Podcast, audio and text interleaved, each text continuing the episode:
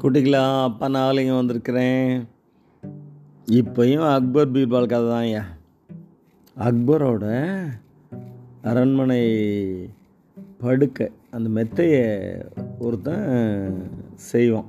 அவன் தான் அதை பார்த்துக்குவான். அவருடைய அரச படுக்கையை சரி பண்ணுறது அவனோட வேலை. ஒரு நாள் ஆசைப்பட்டு அதில் கொஞ்சம் நேரம் படுத்துட்டான். படுத்துட்டா யாரோ பார்த்துட்டா கஷ்டம் அப்படின்னு உடனே டக்குன்னு எந்திரிச்சிடறான். ஆனால் ஒரு வேலைக்காரன் அவன் படுத்ததை பார்த்துட்றான். அரசருக்கு தகவல் போகுது இருபது கசையடி கொடுக்கணும்னு தண்டனை அனௌன்ஸ் பண்ணிடுறாரு. டுவெண்ட்டி லேஷஸ் இவன் இருபது அடி எப்படி வாங்குறதுன்னு நேரம் பீர்பால்கிட்ட போய் சொல்லிடுறான் எல்லாத்தையும். சொல்கிறாரு நான் சொல்கிற மாதிரி செய் அப்படிங்கிறார். நடு ராத்திரி பன்னெண்டு மணிப்பா?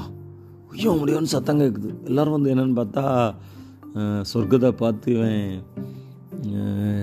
ஐயோ அரசருக்கான பனிஷ்மெண்ட்டு வித்ட்ரா பண்ணிடுங்க எங்கள் அரசருக்கான தண்டனையை வித்ட்ரா பண்ணிடுங்க அப்படின்னு ப்ரே பண்ணுறான் எல்லாம் இவனுக்கு ஏதோ பைத்தியம் முடிச்சு போலருக்கு ஏதோ பேய் வந்துட்டு இருக்கு போல ஆ அப்படின்னு நினைக்கிறாங்க.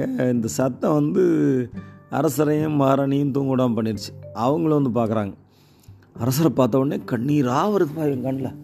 வந்துட்டே சொல்கிறான் மகாராஜா இவ்வளோ மோசமான தண்டனை உங்களுக்கு கூடாது.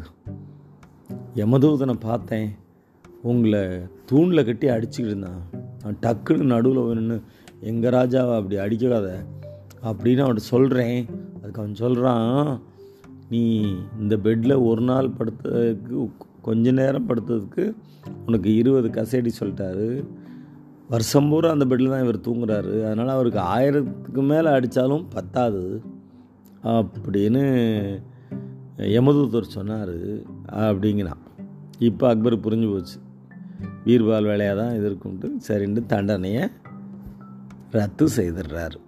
இன்னொரு நாள் இன்னொரு கதையோட அப்போ வந்து உங்களை சந்திக்கிறேன். அதுவரை நன்றி வணக்கம்.